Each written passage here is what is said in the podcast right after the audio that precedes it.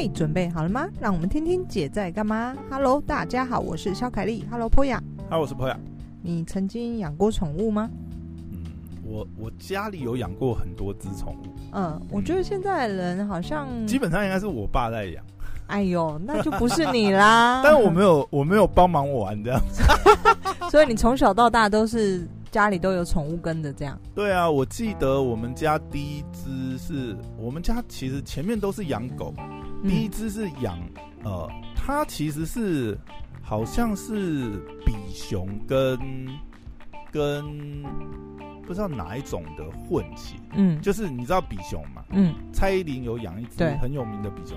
啊，我们家第一只养的狗就是呃，就是它其实长相基本上就是比熊那样，但是它不是纯的，它有混，哦、我忘记它混哪一个。嗯，对。啊，每一只都养很久吗？呃，对，其实都养蛮久，都都养蛮久。像我们第二只是雪纳瑞，嗯，哎、欸，都是大狗、欸，哎，就中大型、啊。雪纳瑞是中型啊，对啊，中大型、哦、比熊，比熊也是中型吧？没有，比熊有大型的。但是我们家那一只它是中型的哦，嗯、然后我们那个雪纳瑞也是中型，雪纳瑞好像也有大型。嗯、对, 对对对，我我有有一次在台中那里遇到一只，我靠，真的是，我想说，哎、欸，那雪纳瑞怎么可以那么大只？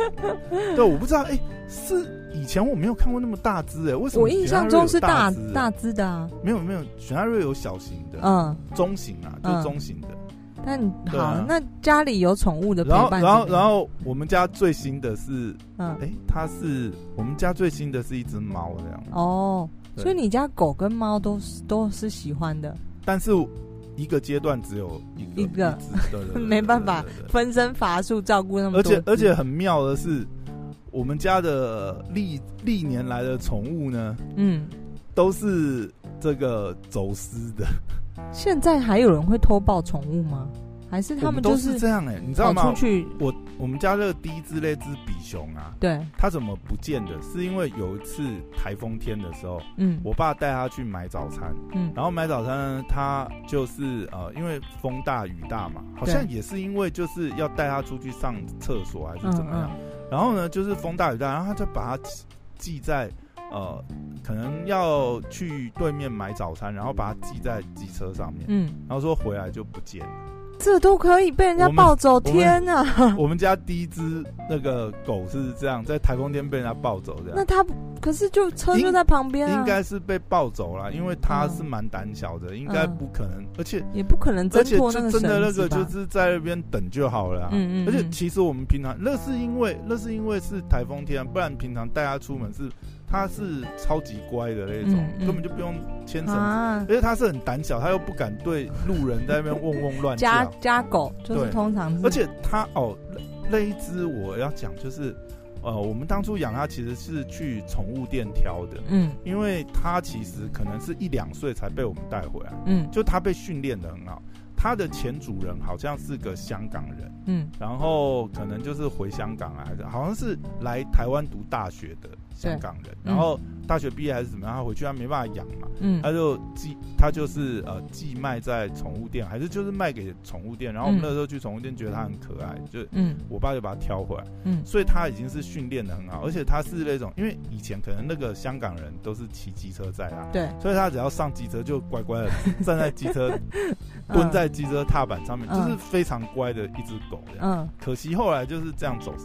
然后我们第二只那个雪纳瑞，对，你知道，就是我家有一次在装修的时候，对，我们后来听说，就是它，哎、欸，怎么突然就不见？后来听说，就是因为我们在装修的时候是楼上楼下嘛，嗯，然后它会在那边跑来跑去。我我们也是，它也是算很乖的那一种，然后。结果听说就是有邻居看到，就是说好像有装修工人把它装在脸盆，把它带走，但我们也不知道那是谁，你知道吗？装修的时候你们人不在家，呃、就是有，但是因为是楼上装修，所以他跑来跑去，我们也没注意。他、嗯、只是后来哎、欸，突然哎、欸，他怎么不见了？哈，太扯了吧！两只都是这样。然后我们家现在现在是养猫，最新的一只猫。那不见你们你们全家应该是在低气压吧，就蛮伤心，但是就找找不到啊，问题就。天哪！对啊，也不知道去哪里找这样子。哦，我记得那个比熊不见的时候，嗯、第一次比熊不见，我们还有就是印他的照片，然后真的就是去外面电线杆贴寻找寻狗启事，真的找不到啊！真的是一个爱狗的家庭。啊、就是找了以后，你知道吗？嗯、后来就很快就就是再去那个。嗯转、那個、移心情，那个雪纳瑞应该是，应该是可能是不到一岁，那个就是真的又是在宠物店买的狗。嗯嗯嗯。可是你不觉得在宠物店买的狗好像通常生病的几率比较高吗？你是说那种配种然后没有配好，对对对，人工繁殖吗？对对，好像是哎、欸，但是我们、嗯、反正我们可能那个时候运气比较好吧，嗯、它它是蛮 OK 的，那、哦、只雪纳瑞是蛮 OK 的。嗯，我也是从小到大，嗯，养过多少宠物？也没有很多，但但是在家庭家里还 OK 的时候，就一直都有宠，因为我家本来就是都喜欢宠物的。然后到长大之后去念书，后来哥哥养了一只贵宾狗，红贵宾。嗯，那这只都是狗吗？对，我们都是养狗，都是养狗，没有养猫。没有，我非常喜欢狗，就是我看到路边的狗会蹲下来跟它玩的那种。我, 我, 我也是觉得，嗯、因为我也是狗派，你知道，因为我觉得养狗比较有意思。嗯、可是你知道很妙的是，嗯、我们家但很多猫派、啊。对 对, 對，但是猫通常都是不太理人的嘛。啊、嗯，但是你知道很妙的是，我们家第三只是养猫，嗯嗯，那是因为呃，我妹好像她的朋友家里一下生了很多，对，然后那个猫、欸，那个猫叫什么？其实它很漂亮，你知道它叫什么？它是什么品种？欸、突然想不到。但是你知道吗？最妙的是，这只猫被我们养得很像狗，你知道？它是那种你硬要跟它玩，不是？它是那种你你有看过那种猫是可以你把它叫过来，然后它就躺在你旁边，然后你可以去摸它，还会翻。猫叫通常叫猫通常不会理理你啊。对，但是它就是像它就是习性很像狗的一只猫，就很妙这样。把它照狗养，我不知道为什么它就是很像狗的一只猫。哦、oh, ，OK， 嗯，我我本身是爱狗的，所以基本上我们家就是有宠物都是狗。那上礼拜我们家那只红贵宾陪伴了我们十四年、十五年，其实确切我不知道，但是总之至少是十一年以上，因为它呃是中途就是我的哥哥再把它给接回来吧，所以它也不是，它是有换过主人，它它不是，它是成年了才到你们家，它有换，它应该至少两岁。以后才到我们家，哦、他之前是在他前女友家里，哦、对，okay、但是因为某些原因呢，后来这狗狗就到了我们家，这样。那他也是从小就养的吧？对，可是狗狗的习性就是狗狗就只认一个主人嘛，就是当时候他出生或被谁带回家之后，他可能就是认这个人这样。哦、但他后来辗转到我们家之后，就是。虽然他不太认我当主人，可是他也知道你陪伴他很久了嘛。那这个狗就大概是，呃，欸、可是我觉得狗是这样哎、欸，嗯，如果你们这样一家人这样的话，嗯、他还是会认、欸，还是会啊，他也是知道，就是这都是就是跟他住在一起、啊。但, 但是你知道我我们以前很爱玩一个游戏，你知道吗？嗯、就是狗会护主，你知道吗？对，就我们很爱就是投，比如说。打我爸，然后打我妹，嗯、还是我爸打我，然后他就会护主啊，对啊，咬咬你打打人的类似，对对对对，我们常常会跟狗玩这个游戏，就是很有灵性啊。嗯、那他虽然不是把我当第一的主人，但是他还是知道你是他的家人嘛，那就是陪伴很久很久，尤其是。可能过去的这这十年，就是我说是，其实是我们蛮蛮辛苦的日子。那一直都有他陪在身边嘛。然后到了上周末，这个上周就是他就离开了。那离开的原因也不是这个生病或者是什么，那离开的原因就是因为他年纪大。然后我发现就是要照顾老狗之后，他老了之后呢。他已经就是看不到，耳朵重听，然后渐渐他的四肢也无力。就、嗯、你你因为你都是不见嘛，所以你没有养过老狗。我没有，我没有。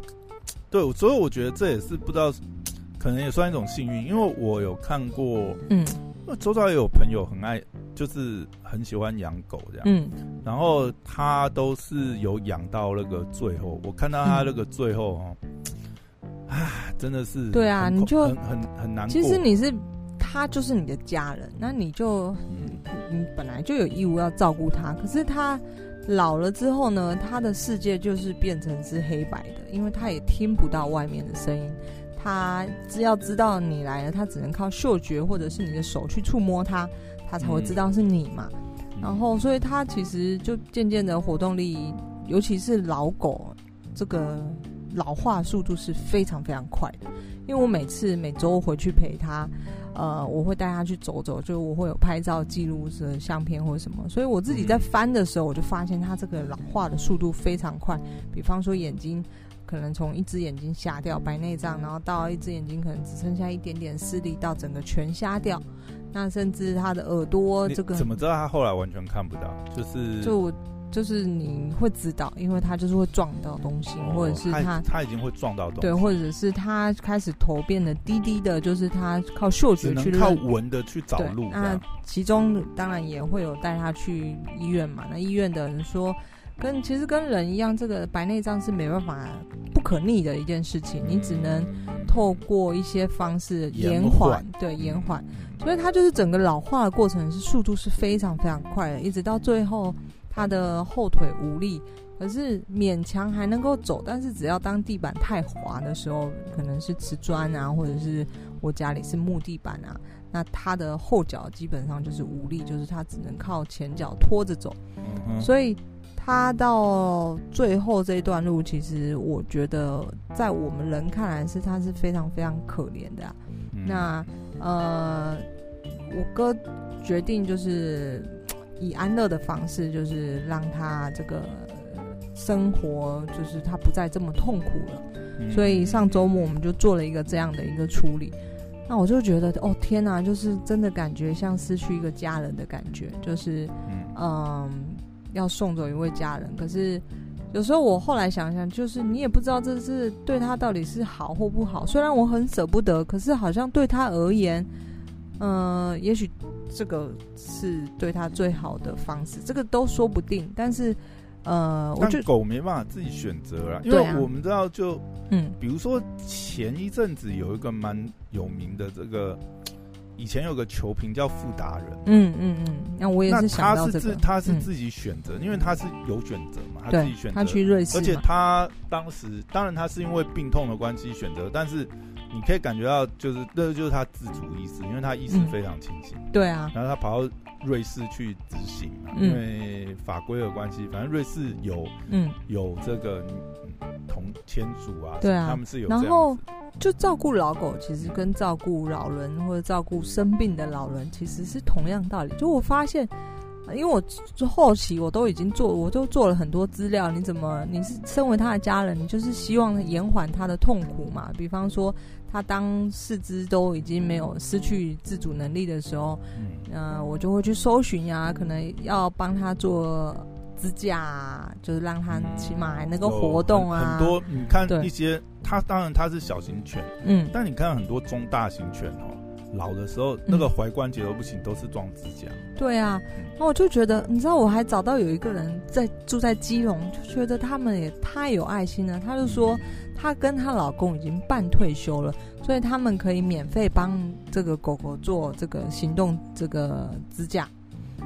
一般你去买嘛，这些都这个仪器器材都很贵很贵，但是其实它就是一个不管是水管或什么管，就是它其实就是呃量好狗狗的，自己, 自己定制的，对，自己定制。然后他就因为我就呃面临到我家狗这样的状况，所以我就去加了很多狗狗的社团啊，或者是在网络上找很多资料、嗯、然后就也看到这一这这一对老夫妻，就是说他们半退休，然后就觉得哇，爱狗的人真的是就很很有很有爱心耶。他们就说他们现在就是时间比较多一点，因为半退休了，所以他可以免费帮人家做这些支架。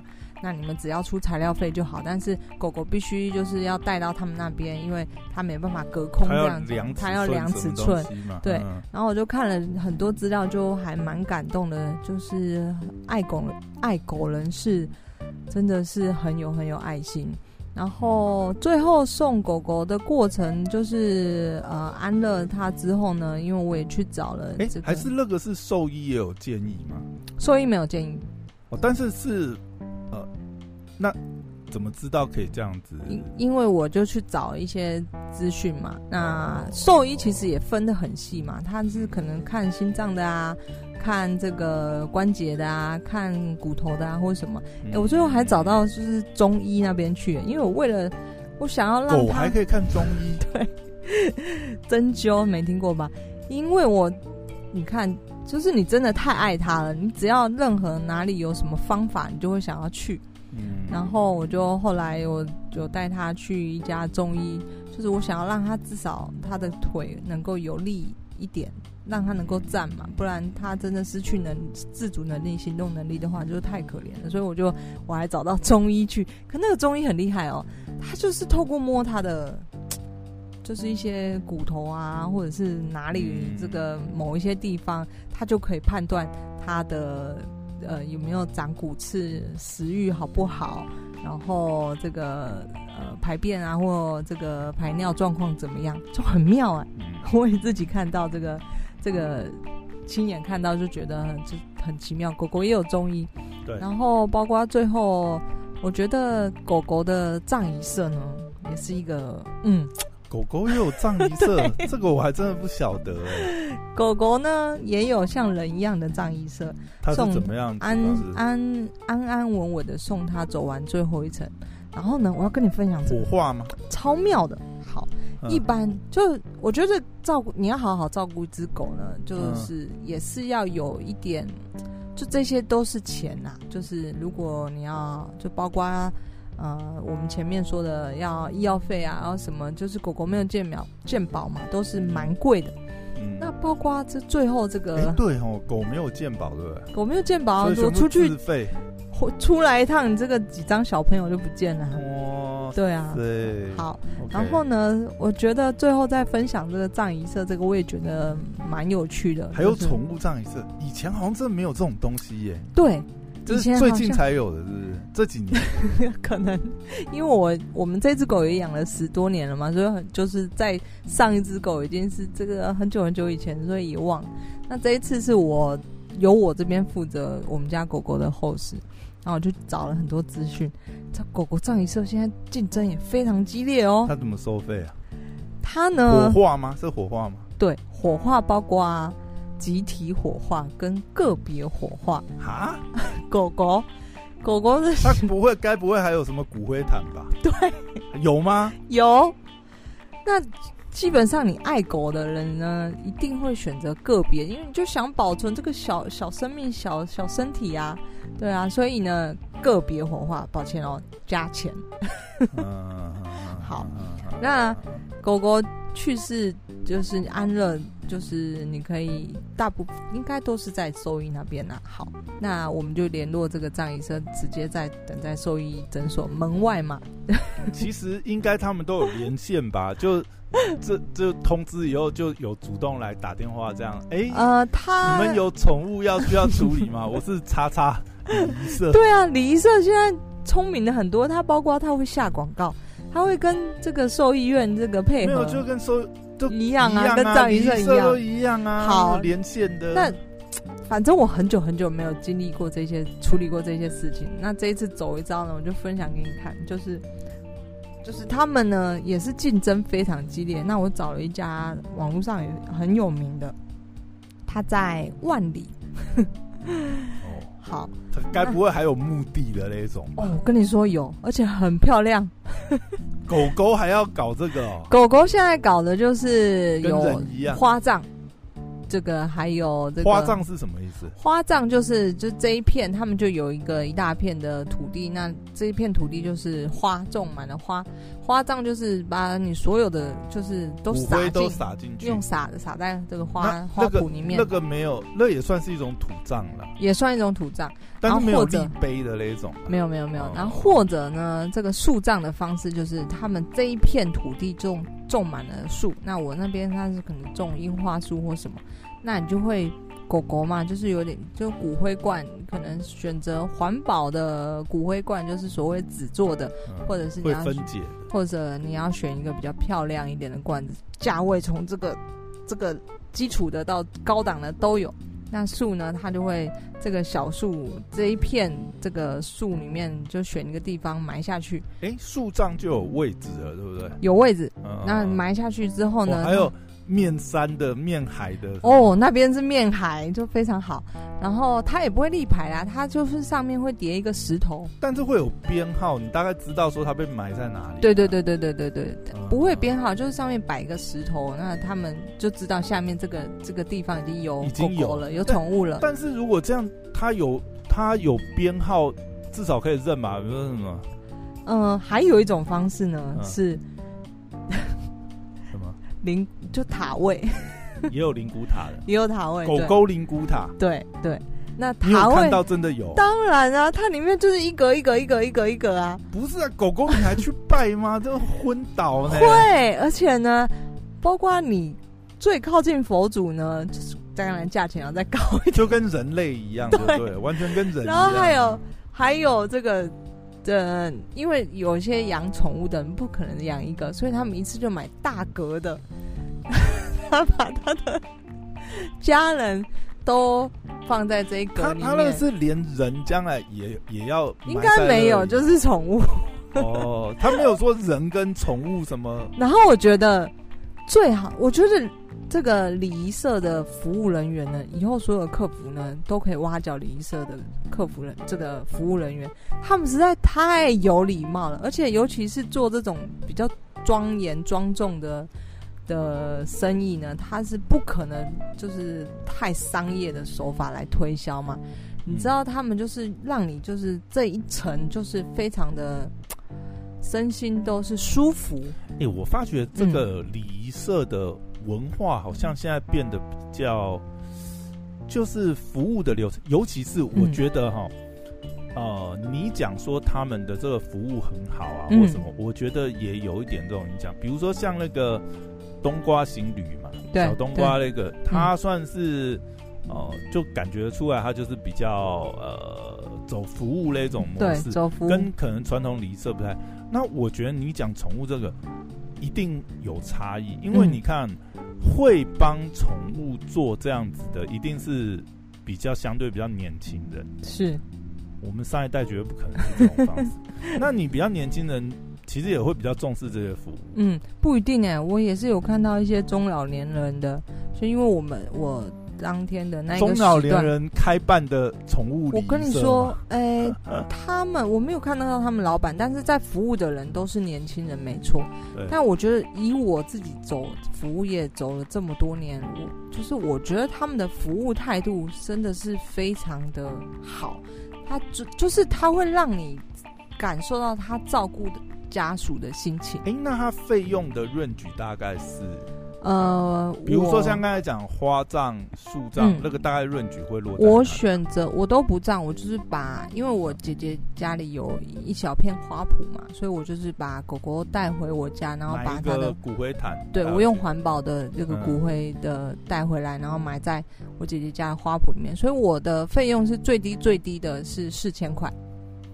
就包含那个个别个别火化，然后他们就是。真的服务非常周到，他们是派车来先把狗狗接走。欸、最, 最省的应该是这种集体火化，基本上就就处理，对，就处理掉，也没有葬不葬的问题。不葬就是你可能在兽医院结束了，狗狗陪他走完最后一程，嗯、就你就回家，就这样。哦、嗯，对。那我觉得在乎稍微在乎一点狗狗的人，就是可能会做我这种方式啦。嗯，对，环保的方式把它葬葬在。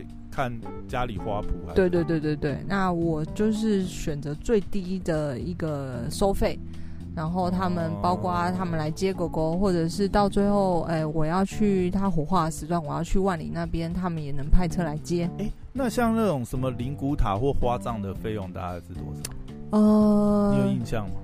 忘记了，可是那个可能再加个几千几千几千这样。哦，那有可能还好不太贵，就破万哦，嗯、也有可能也有可能也有可能。所以我觉得花下来大概，我跟你说，就整套他的服务是，你可以感受到他照顾到家属你失去家人的心情，但是相关的周边的服务呢，他也会一一的帮你介绍。可是好处，当然我说他做了一个比较庄重的。的事的工作呢，他不会给你太商业的推销，但是他会告诉你说，我们这里这些都有哦。那我就是一个告知的，你知道吗？你知道让我想到那个脱口秀大会里面有一个有个脱口秀演员叫梁海源，我不知道你对他有没有印象？没有。其实他就有讲过一个宠物的段子，嗯，他说他那一只宠物呢，他好像是养猫的样子，对。花了三千块，然后呢，他也是觉得这个这些宠物生病啊、嗯、很贵这样子，嗯嗯、然后带去看兽医这样子，嗯、然后呢，然后然后你不要还没讲，然后就先笑，然后带去看兽医呢，哇，这个医疗整个弄下来，对不对？对，要四千块这样子，然后然后他就心很痛嘛，然后但还是、嗯、当然因为爱还是花嘛，爱爱这个宠物还是花，对、啊，然后呢。这个离开诊所的时候呢，他就跟这个猫咪讲，就是说，我跟你讲哦，以后真的不要乱花钱，要省着点。你现在已经是有七千块身价的小猫咪了，你知道类似啊，他大概是这种意思，你知道吗？我有一天晚上我送急诊。然后我送急诊之前送狗狗去急诊，嗯、然后急但就是二十四小时兽小时的兽医院。对，他电话中跟我说，那个呃小姐，我们这里收费方式我先跟你说一下，就是我们急诊呢，就是一般起跳的挂号费是八百元，那每一个诊疗费呢，就是相关的额外的诊疗费都是一点五倍。那您如果要过来的话呢，就是呃，我这边先帮您做保留，就是先帮您做预约，因为他要call医生来嘛，对不对？因为那个是那个是急诊的，对。然后呢，但是是宠物诊所，对不对？宠物诊所 ，OK， 对。然后呢，你能说不吗？我的狗狗都去，所以你就看着自己的狗狗。欸、你讲这个，我又想到一个事情，你知道我我刚才不是跟你讲，我有一个我有个朋友嘛，对。他都是养黄金猎犬，嗯嗯，黄金猎犬是那种大型犬，是。你知道他他他有讲过一件事，我真的觉得，你就爱狗爱到那个程度，嗯嗯、真的是。他好像他是有一次好像带狗去小琉球玩，对，然后玩可能玩水吧，还是怎么样，反正就是有激烈运动到，嗯，然后那个狗狗就突然，嗯，气喘发作，嗯。然后因为在离岛嘛，又没有医生，你知道那个时候开专船送他回来吗？对，你知道，天啊，不是他当下那个时候就是我不知道、欸嗯，就是也是蛮夸张，你知道？对，竟然有他就是想说啊怎么办，对不对？嗯、离岛又没有医生、嗯，然后竟然有人跟他讲说，哦，不然就是包直升机，你知道直升机要多少钱吗？上万吧，三十万哦，所以当然不可能啊，不太夸张、哦。但是他真的有有考虑过，你知道吗？嗯嗯。因为那个时候狗就是命在旦夕了。OK OK。然后呢，但是真三十万真的有点夸张。然后后来呢，就是就是他又在联络嘛，嗯、就像你讲包船，对对。但是但是包船也是来回，嗯、你知道吗？嗯嗯。你知道包船有多少吗？五万。六万。哇。你能不付吗？你就付了。结果他，结果他就是包船，对啊，带狗狗回来。对，就是我的心情也是这样。嗯，那他那时候，他他有讲，他就他就是心里在想，就是说，呃，就是花这个钱，对不对？但是至少就是。对啊，你救回他也是一个生命啊，就是我觉得没有那那种感觉，那他也是那种就是会觉得就是就是家、嗯、狗狗就是家 人, 家人嘛，对啊，好啦，现就是如果懂得在听的人，如果你懂，就大概可以懂我们的心情是怎么样，就是救啊，当然送急诊就是花一点五倍花，然后我就忽然觉得好险，我还有一点钱，然后这样就想到。最近看那个鱿鱼游戏，嗯，你就会在想，哎，你知道，它里面其实有一段蛮让人伤感，就是，嗯，就是真的没有医药费这样。嗯，哎呦，好可怜、哦。他为了要参加比赛去筹这个医药费，嗯，然后回来的时候啊，还是无力回天。看到那一段真的蛮，也是那个剧里面会蛮让人伤感。是真的，所以嗯，要养宠物，我还是觉得就是。既然养了，就是有责任跟义务照顾他啦，就尽我所能照顾他，陪他走完最后一程。好啦，今天有点沉重，跟大家分享我家狗狗的故事，那就这样咯。好，那就先到这边，拜拜，拜拜。